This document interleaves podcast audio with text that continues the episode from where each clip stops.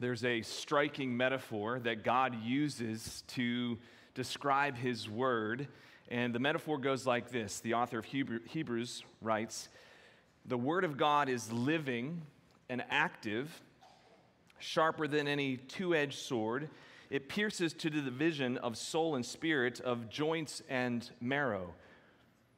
Intimately associated things, the Word of God has the ability, the dexterity, to separate, to cut away, to remove that which is harmful so that that which is healthy can grow and flourish.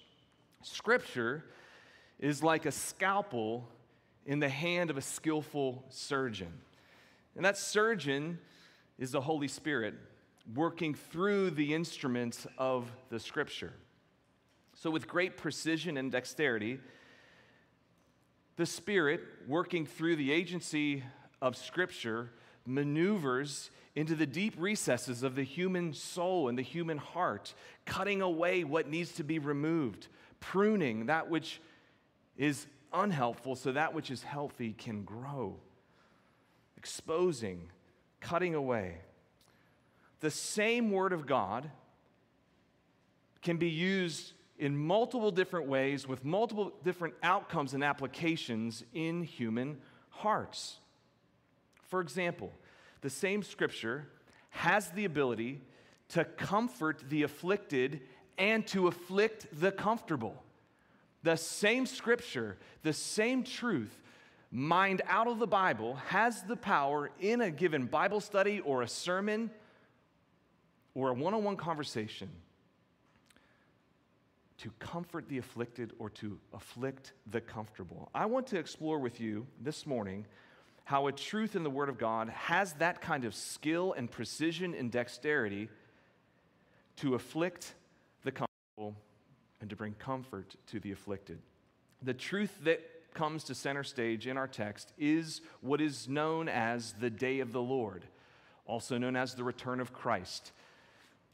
In the Old Testament, the prophets speak of the great and awful day of the Lord, and we'll unpack why it's described like that. The truth of the day of the Lord, the coming of Christ, the second coming of Christ, has the ability to comfort the afflicted in this life and also to afflict the comfortable in this life. Let's turn in our Bibles to the letter of 1 Thessalonians chapter 5. 1 Thessalonians chapter 5. You can find that on page 987 on the Bibles we've provided on your chairs, page 987. This morning we continue in our New Testament sermon series uh, that we've entitled Power for Life, Hope, and Death. Power for Life, Hope, and Death.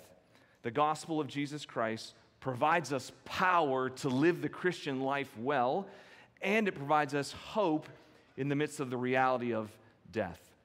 Power in life, hope in death. If you're here today and you need a copy of the scripture, I mention this every Sunday, we would love to give you a Bible. So if you need one in the lobby, there's a stack of hardback black Bibles. Please take one. If a friend needs one, you give them to your friend as well. 1 Thessalonians chapter 5, I'll read verses 1 through 11.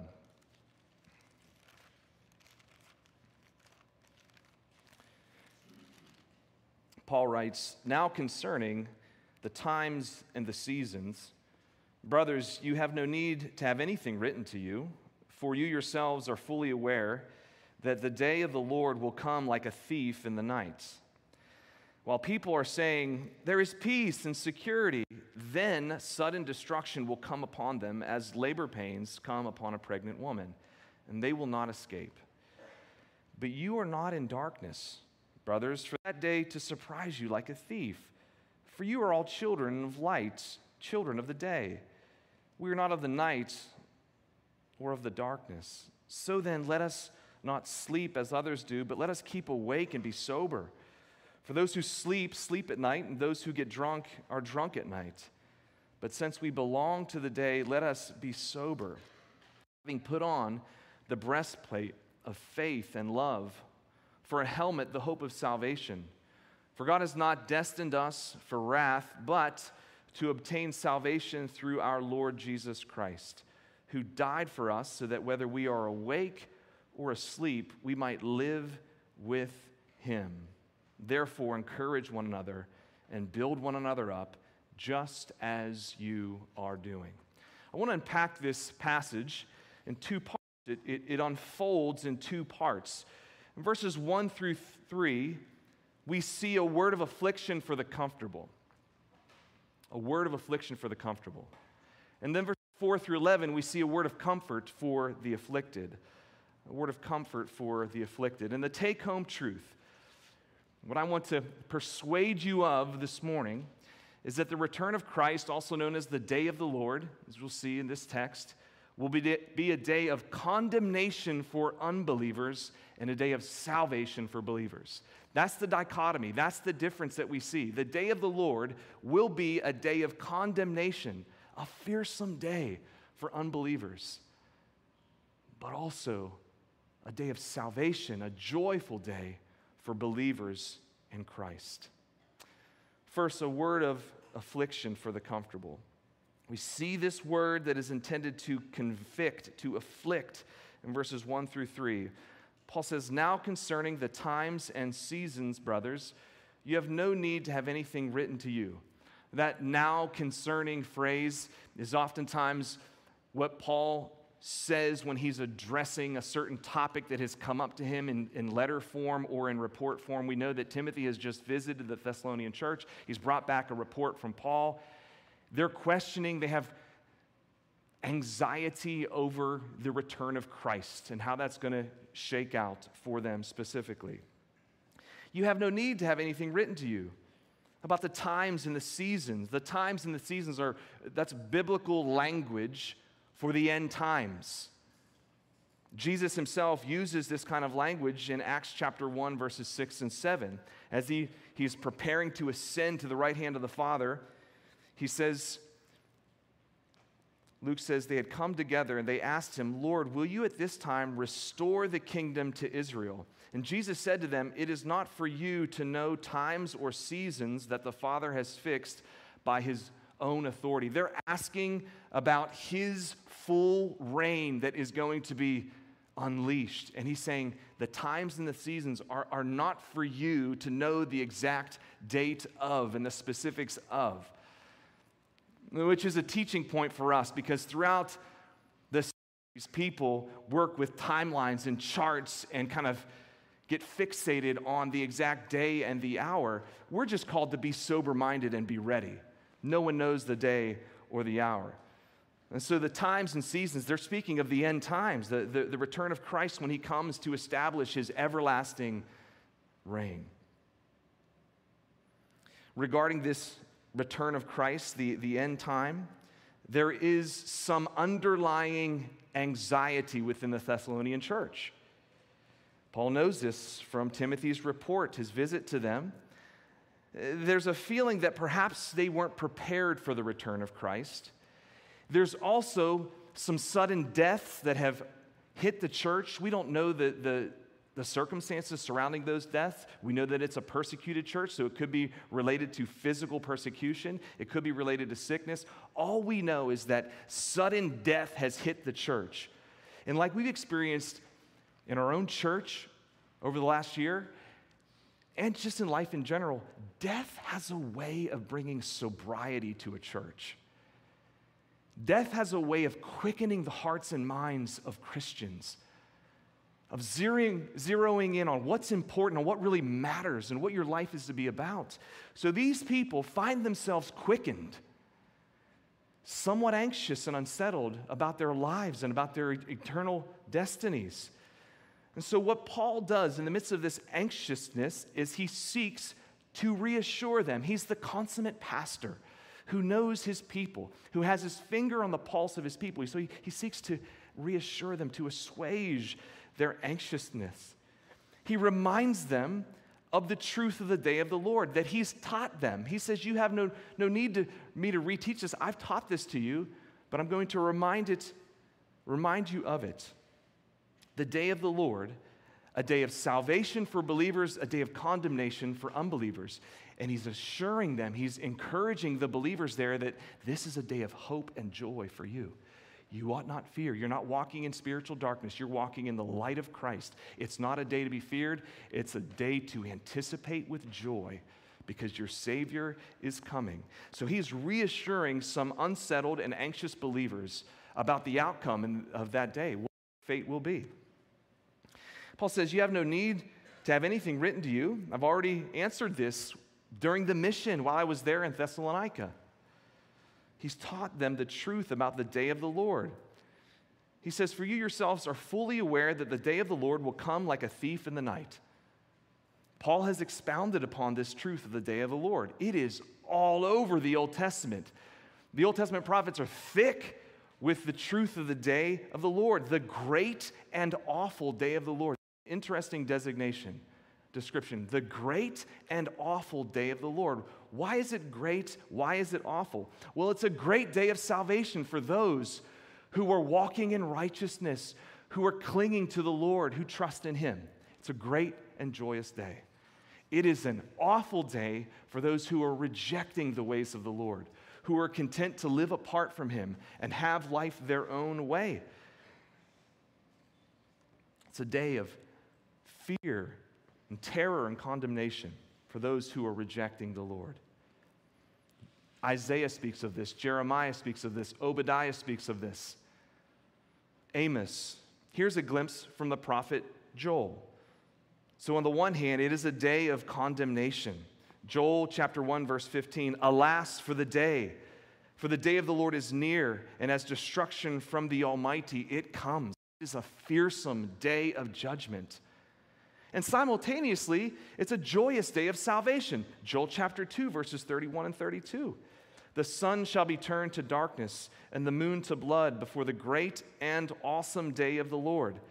It shall come to pass that everyone who calls on the name of the Lord shall be saved. For in Mount Zion and in Jerusalem there shall be those who escape, as the Lord has said, and among the survivors shall be those whom the Lord calls. Do you hear what he's saying?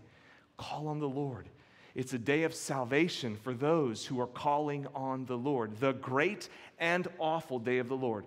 Great day of salvation for believers, an awful day of condemnation for unbelievers the same scriptural truth, has the power in the hands of the Spirit to serve as a scalpel, afflicting the comfortable in this life and also comforting the afflicted. Where do you find yourself today? Confident in your independence, perhaps skeptical, doubting of Christianity? self sufficient, we're glad that you're here. But I want you to know, as a friend and as a pastor, the Word of God is intended to bring right conviction in your heart, to show you your need, to show you your plight apart from Christ. The day of the Lord is coming. It's a day of condemnation if you reject Him.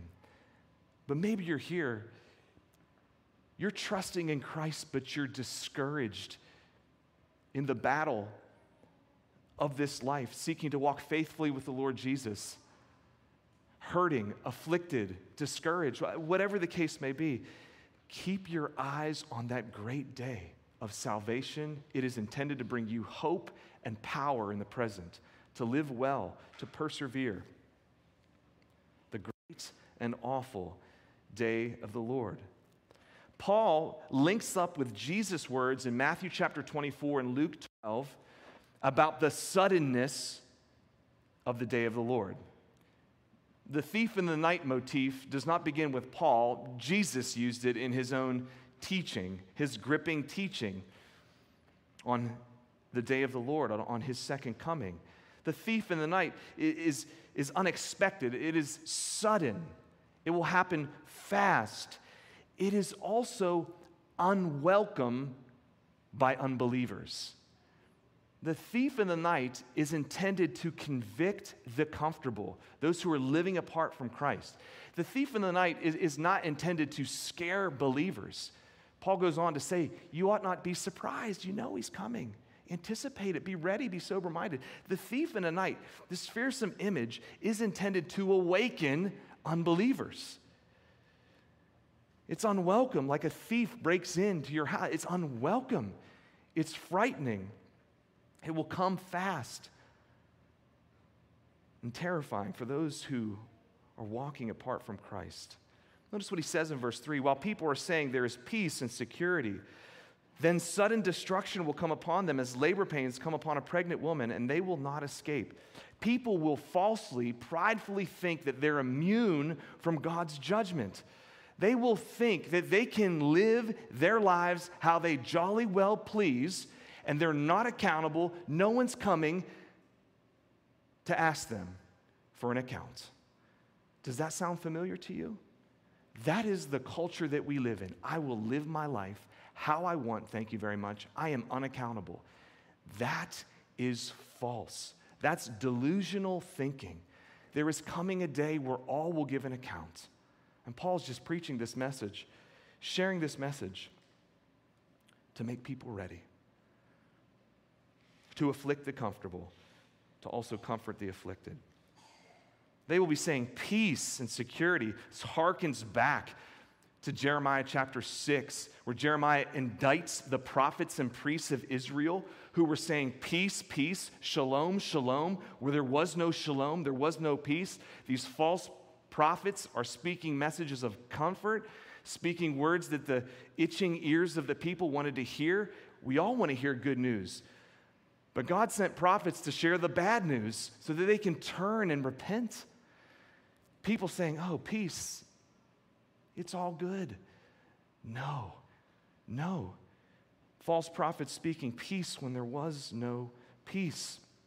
It's delusional thinking that you can live an unaccountable life. We are all accountable. Brothers and sisters, people have a propensity to be deluded, to believe what we want. For our own false sense of convenience and comfort in this life, it's delusional. There's coming a day of reckoning. Don't live your life thinking you're immune from God's judgment. It's coming. The day of the Lord is coming, and it will come with suddenness. It will come upon them as labor pains come upon a pregnant woman. Sudden and fast. And I realize I'm speaking out of turn here, but I've, I've seen this happen three times with my wife. I remember March 22nd, 2014, Laura rolled out of bed at 4 a.m. I was kind of groggy. She's rolling out of bed. She feels something. Maybe like a little bit more than the typical flutter that she had felt of, of our daughter moving inside her. She gets out of bed, something's a little off. And then at 5:30 a.m. I hear she's coming footsteps determined not to keep her husband asleep but to wake her husband. Dane, something's happening. We've got to go it happens sudden. Progression and pain can kind of idle along, idle along, and then a quick change suddenly, and it's time to go to the hospital. That's the illustration that the Apostle Paul is using. As labor pains come upon a pregnant woman, sudden and fast, labor pain and progression can change quickly on a dime. That's how the Lord will return. Unexpectedly, surprisingly, for those who are walking apart. Friend, be one who today walks with Jesus in view of that day that is coming. Be ready and sober minded. That's the invitation of the passage. A word of affliction for the comfortable, that you and I might be drawn and convicted and seeking Him in faith and repentance. So, a word of affliction for the comfortable. Secondly, second part, of this passage, a word of comfort for the afflicted. We see this in verses 4 through 11. It's a word intended to bring assurance and encouragement to this unsettled, anxious church. Paul says, You are not in darkness, brothers, for that day to surprise you like a thief. He's speaking to the whole church. We see him use this brother language, it's the KJV, brethren. He's speaking to men and women. It's not just guys, men and women, church body, brethren. You're not in the darkness. So, given this heavy teaching that he's just laid out about the day of the Lord, you ought not to be scared or afraid or anxious in any way because you're not walking in the darkness. You're not walking in spiritual separation from the Lord. You're children of the light, sons of the day. Your fate on the day of the Lord is a glorious one. He's going to gather you. You're going to be with him. You're going to hear, Well done, good and faithful servant. You are all children of the light, children of the day. We are not of the night or of the darkness. Children of the day, see, that is the realm of righteousness, the way of salvation. That's what it means to be a true Christian, to walk with the Lord, albeit imperfectly in this life, but to be growing in incremental steps of obedience and faith, the process of sanctification until you see the Lord face to face. You're walking in the light. Jesus is the light of the world, John 8. And to be children of the light or children of the day is just be walking with your Lord in intimacy and closeness. That's our calling as Christians. Walk in the light. Men and women love darkness. Why? John 3 because their deeds they think are not exposed. They're all exposed before the Lord, though. Don't walk in darkness. Don't dabble in the deeds of unrighteousness. Walk in the light. We've been delivered from darkness. If you're a believer, Colossians chapter 1 verse 13, there's kingdom transfer that happens when you trust in Christ. He has delivered us from the dominion, the domain of darkness and transferred us into the kingdom of his beloved son, a kingdom of light and life. That's our identity, that's our destiny. We are not of the night, Paul says. It's a powerful pastoral move here that you can just skip by. Notice he moves from the second person to the first person. You, you, you, he's speaking in the second person. Suddenly, we, verse 1, are not of the night. It's a powerful pastoral move. Why? Paul is linking arms with them. We together have this identity. We together have this eternal security. He's linking arms with these discouraged Christians. This is our identity, our future. We are not of the night. How encouraging is it to have a mentor or a pastor say, you're with me, I'm with you in our common faith and the common outcome of that faith, salvation. We, Paul includes himself in there. And he exhorts them, pushes for application in verses 6 through 8. Given your status as children of the light, continue to walk in the light. That's his line of reason. Given your identity, continue to walk in that way. In our household, we talk about what it means to be a Helsing. We are people that tell the truth. We are people who seek to do what's right. Cecile, Soren, and Dane, that's what it means to be a Helsing. Given that that's your identity, walk in it, do it, live it. That's what Paul's saying here. Given your status as children of the light, continue to walk in the light. Walk with Jesus, live out your identity. Verse 6 So then let us not sleep as others do, but let us keep awake and be sober. For those who sleep, sleep at night, and those who get drunk, get drunk at night. But since we belong to the day, let us be sober, having put on the breastplate of faith and love, and for a helmet, the hope of salvation. Given your identity as children of the light, continue to live well, walking with Him in the light. Flee the deeds of darkness Flee the comfort of a spiritual stupor in this life. Flee spiritual lethargy in this life. Brothers and sisters, that's kind of the inertia of life in a fallen world, is just kind of like comfort and lethargy. That, that's the way that you're naturally going to go. That's the current of the culture. You have to fight, you have to put on armor, as Paul says, to go in the opposite direction, to counter the currents of the culture.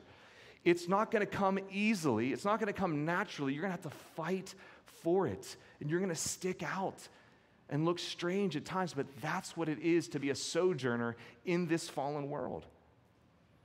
Be children of the light, flee the deeds of darkness, and continue to walk with Jesus. You see this battle language. Don your armor, Paul says. Put on the breastplate of faith and of love, the helmet, the hope of salvation. This is Ephesians 6 in one sense, but it's also Isaiah 59, verses 17 and 18. Here's what's so encouraging about this. So, Paul's saying, look, you and I have to don our armor. We have to realize that if we're going to live well with Jesus in this life, there's going to be a fight. Expect a fight. Expect it to be difficult. This is expectation management 101. It's not going to be easy. Put on armor. You're going to take some shots.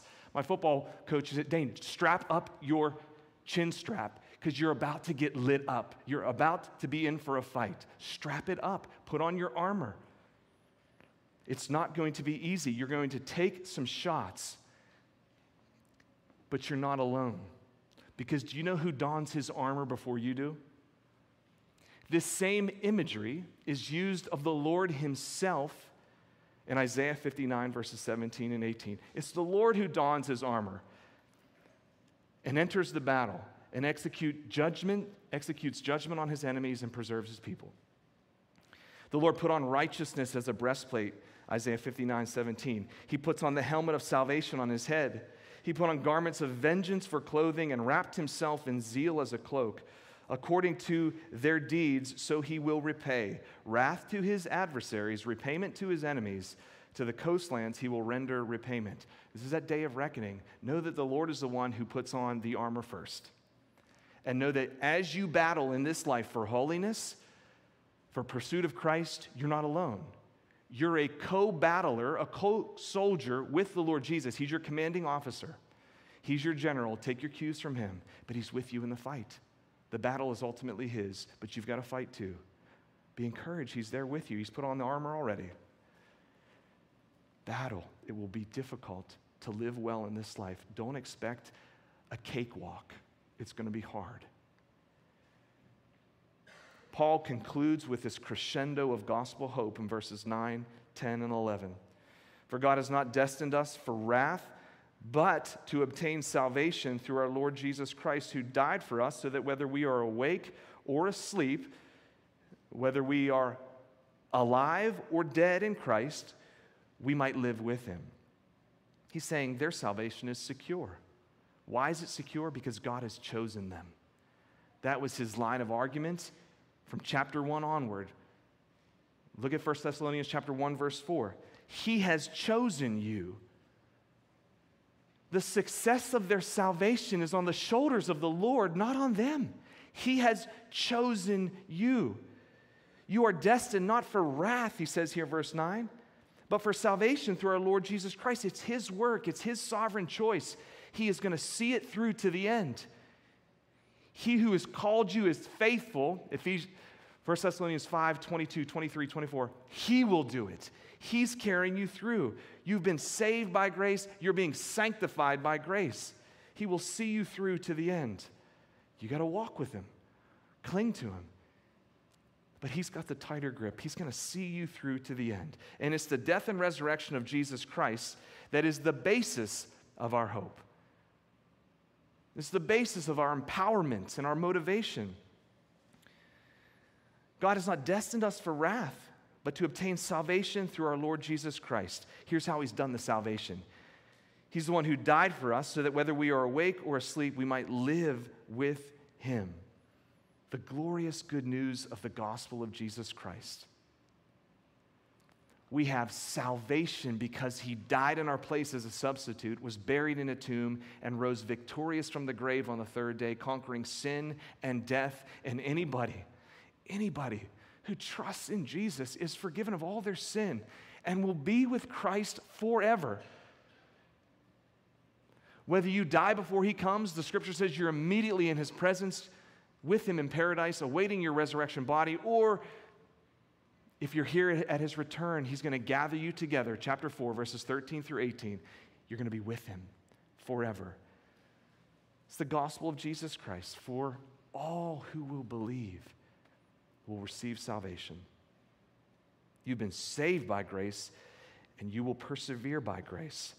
See this new covenant blessing language. You've not been destined for wrath, but for salvation. You're on a trajectory, and the Lord's going to empower you and keep you along that pathway. Ezekiel speaks of this new covenant reality. In Ezekiel 36, he says, I will give you a new heart, and a new spirit I will put within you. It's the work of conversion. You get a new heart. But it just doesn't end there. I will remove the heart of stone from your flesh, and I will give you a soft heart, a malleable heart of flesh.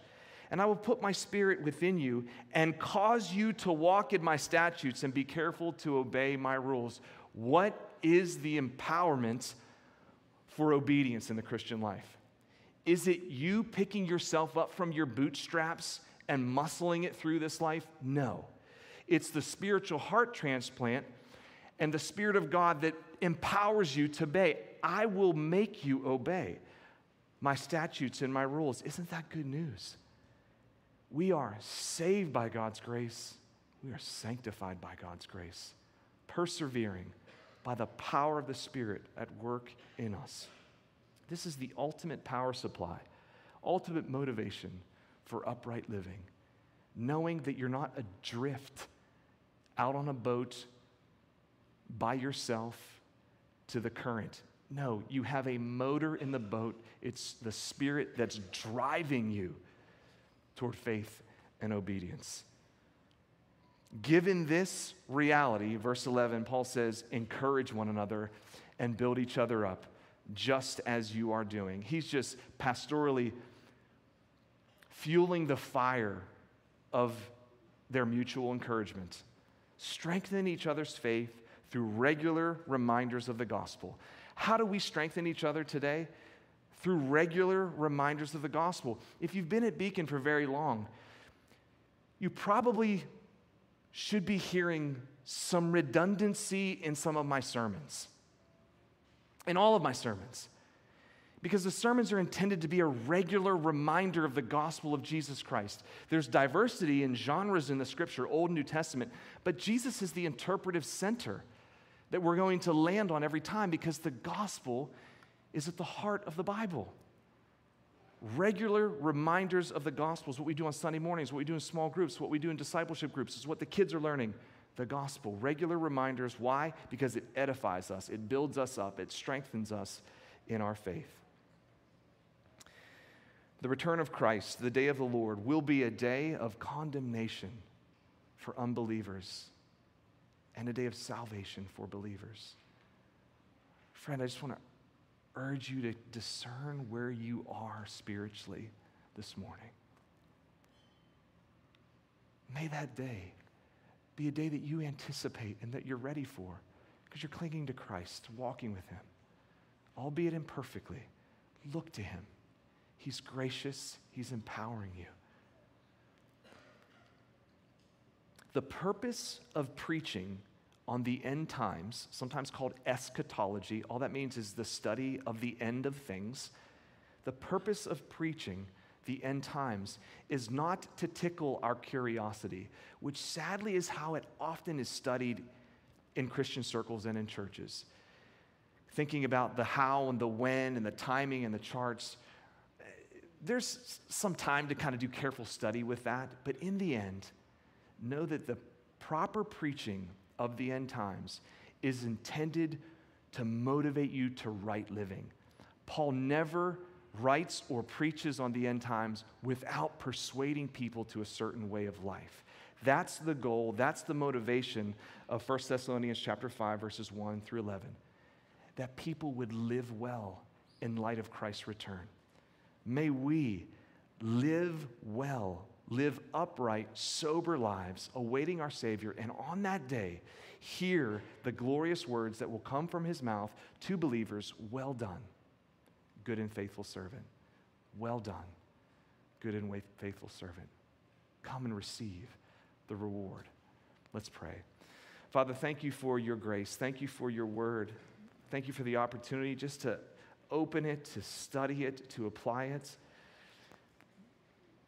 God, help us place ourselves in submission to your word.